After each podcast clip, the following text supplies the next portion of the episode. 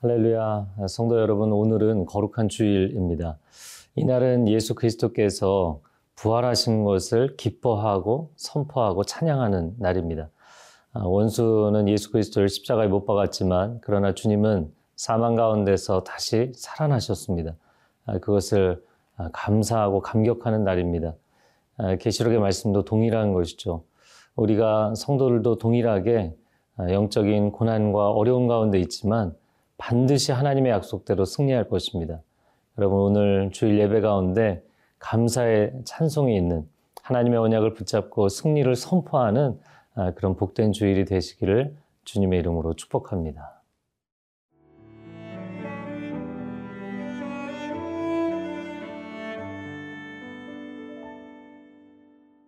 요한계시록 십사 장 일 절에서 십삼 절 말씀입니다.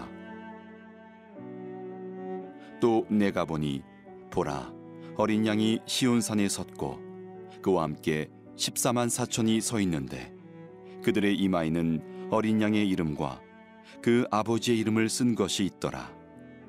내가 하늘에서 나는 소리를 들으니 많은 물소리와도 같고 큰 우레소리와도 같은데 내가 들은 소리는 검은 고 타는 자들이 그 검은 고를 타는 것 같더라.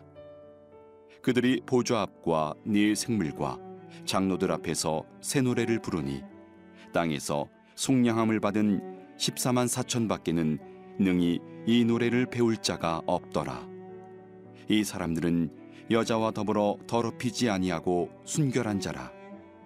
어린 양이 어디로 인도하든지 따라가는 자며 사람 가운데에서 속량함을 받아 처음 익은 열매로 하나님과 어린 양에게 속한 자들이니 그 입에 거짓말이 없고 흠이 없는 자들이더라.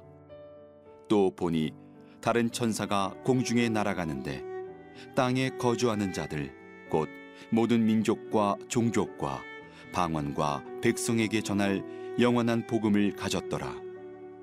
그가 큰 음성으로 이르되 하나님을 두려워하며 그에게 영광을 돌리라.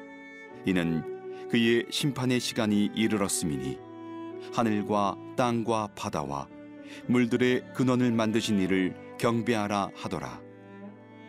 또 다른 천사 곧 둘째가 그 뒤를 따라 말하되 무너졌도다, 무너졌도다, 큰 성 바벨론이여, 모든 나라에게 그의 음행으로 말미암아 진노의 포도주를 먹이던 자로다 하더라. 또 다른 천사 곧 셋째가 그 뒤를 따라 큰 음성으로 이르되 만일 누구든지 짐승과 그의 우상에게 경배하고 이마에나 손에 표를 받으면 그도 하나님의 진노의 포도주를 마시리니 그 진노의 잔에 섞인 것이 없이 부은 포도주라. 거룩한 천사들 앞과 어린 양 앞에서 불과 유황으로 고난을 받으리니 그 고난의 연기가 세세토록 올라가리로다. 짐승과 그의 우상에게 경배하고 그의 이름표를 받는 자는 누구든지 밤낮 쉼을 얻지 못하리라 하더라.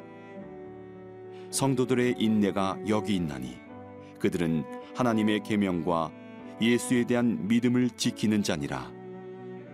또 내가 들으니 하늘에서 음성이 나서 이르되 기록하라.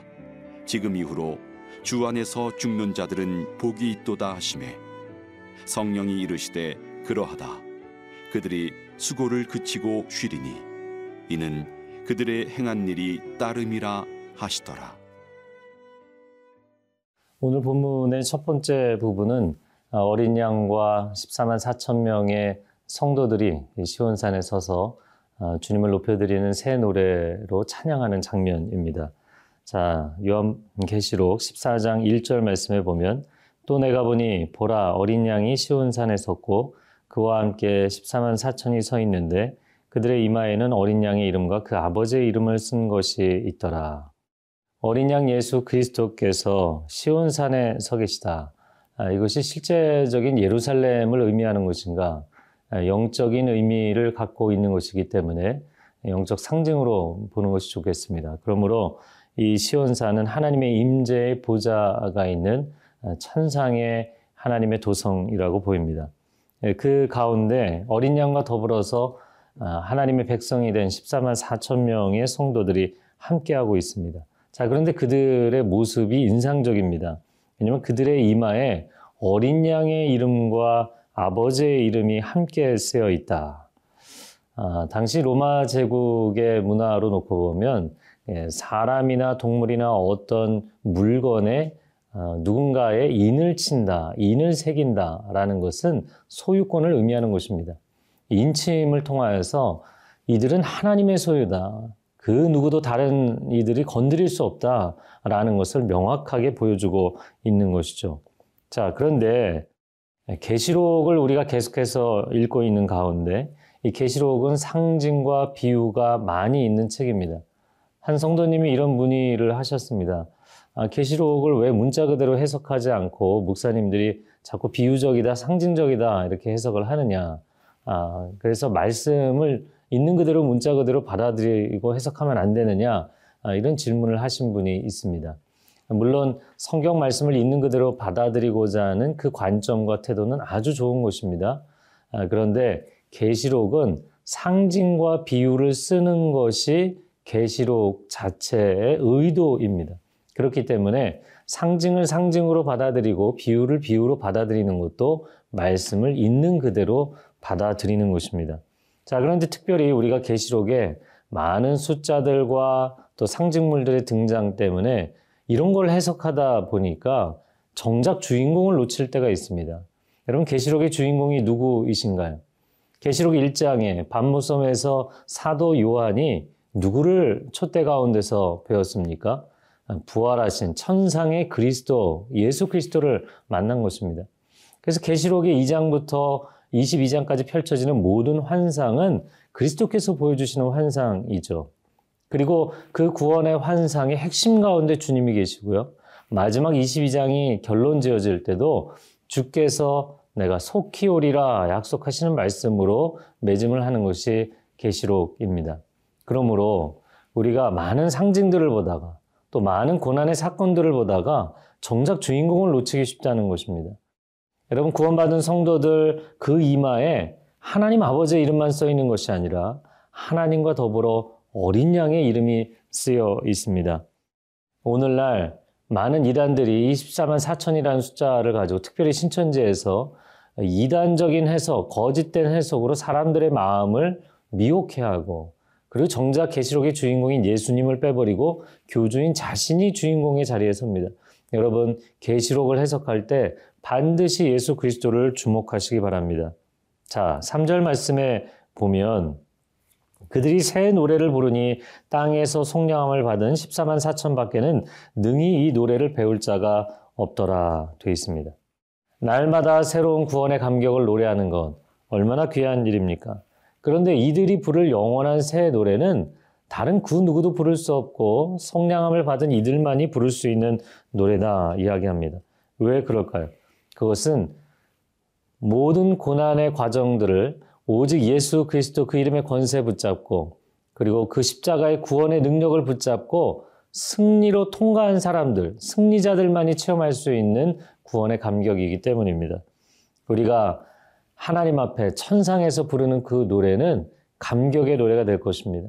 오늘 주일 예배를 드리면서 주일 예배의 자리가 바로 그 천상의 승리를 미리 예고하는, 그리고 미리 예고할 뿐만 아니라 이미 부활 승천하셔서 이 역사의 마지막의 승리를 확정하고 그 역사를 전개하고 계시는 예수 그리스도의 승리를 또한 고백하는 귀한 주일이 될 수 있기를 주님의 이름으로 축복합니다.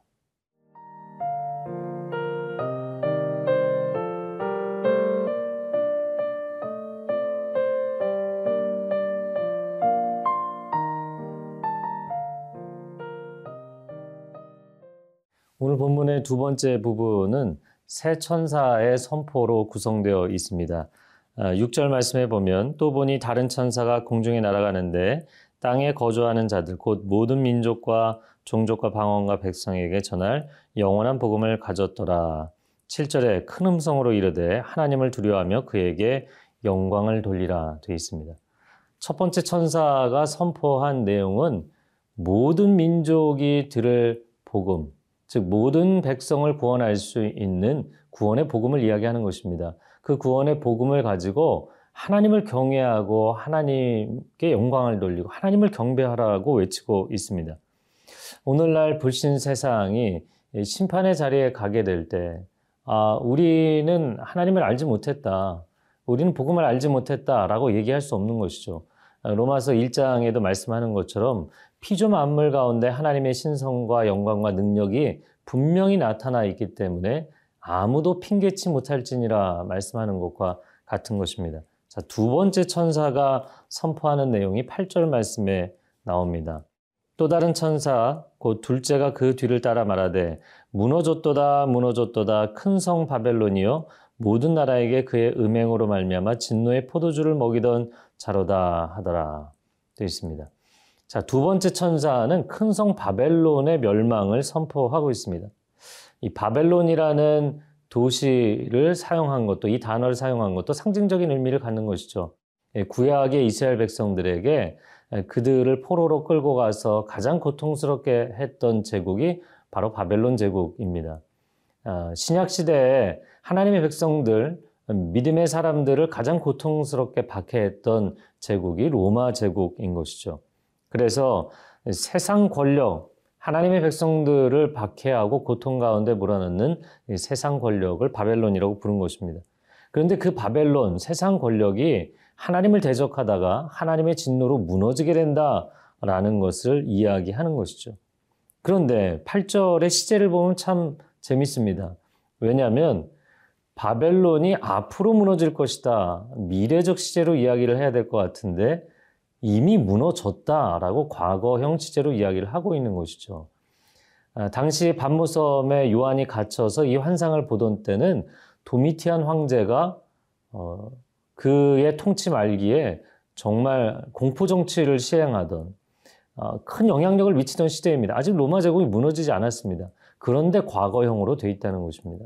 그것은 우리가 두 가지로 볼 수 있는데요. 선지자는 환상 가운데 하나님께서 이미 이루어진 미래의 역사를 보여주셨기 때문에 그는 미래에 가서 과거 시점으로 앞으로 일어날 일을 보고 있는 것이죠. 그렇기 때문에 두 번째로 중요한 의미는 우리는 현재 시점에 서 있으면 미래가 불확실하게 보이지만 하나님께서는 과거, 현재, 미래를 뛰어넘으시는 분이시기 때문에 그 하나님이 예언하신 미래는 확정된 미래라는 것입니다. 그것은 분명하게 이루어질 미래인 것이죠. 그러므로 아무리 세상 권력이 강할지라도 하나님의 권세 앞에 대적하면 반드시 하나님께서 공의의 심판을 이루실 것입니다. 자, 세 번째 천사가 외치는 것이 구 절 말씀에 나옵니다. 또 다른 천사 곧 셋째가 그 뒤를 따라 큰 음성으로 이르되 만일 누구든지 짐승과 그의 우상에게 경배하고 이마에나 손에 표를 받으면 그도 하나님의 진노의 포도주를 마시게 될 것이다. 십 절 하반절에 결국 불과 유황으로 고난을 받는데 그 연기가 세세토록 올라온다. 그러므로 하나님께서 이 모든 불신 세력과 불신자들을 영원히 심판하실 것이다 말씀합니다. 마지막 십삼 절 말씀에 보면 내가 들으니 하늘에서 음성이 나서 이르되 기록하라 지금 이후로 주 안에서 죽은 자들은 복이 있도다. 이 땅에서 하나님을 믿는 신앙 때문에 고난을 당하는데 어떻게 우리에게 복이 있을 수 있나요? 여러분 현재의 인생과 현재의 역사는 현재의 시점과 현재의 시각으로 해석하는 것이 아닙니다. 결국에 이 길을 갔을 때 미래에 완성될 시점과 시각으로 현재를 해석해야 되는 것입니다. 우리는 복된 하나님의 백성입니다. 왜냐하면 영원한 그 하나님의 언약 안에 영원한 하나님의 나라 안에 들어갈 하나님의 백성들이기 때문입니다. 최후 승리가 보장된 그래서 이날 그 승리를 찬양하고 선포할 수 있는 저와 여러분이 될 수 있기를 축복합니다. 함께 기도하겠습니다. 사랑하는 주님, 주께서 겸비하여 이 땅 가운데 오셨지만 주님은 결국 큰 승리를 거두시고 최후 승리를 거두실 만유의 주제이신 줄로 믿습니다. 사망 권세를 이기고 승리하신 날 우리가 이 주일날 하나님을 높여드릴 뿐만 아니라 주님의 장차 이루실 역사의 마지막 때에 이루실 큰 승리를 기대하며 찬양하는 복된 주일이 되게 하여 주옵소서. 예수 그리스도의 이름으로 기도합니다. 아멘.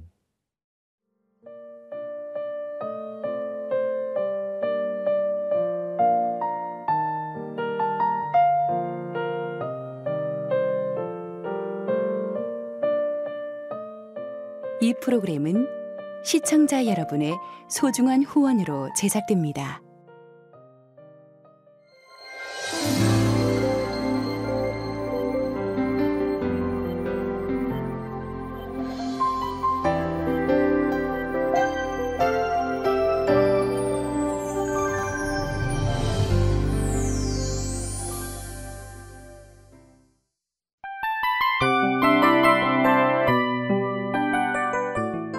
이 프로그램은 청취자 여러분의 소중한 후원으로 제작됩니다.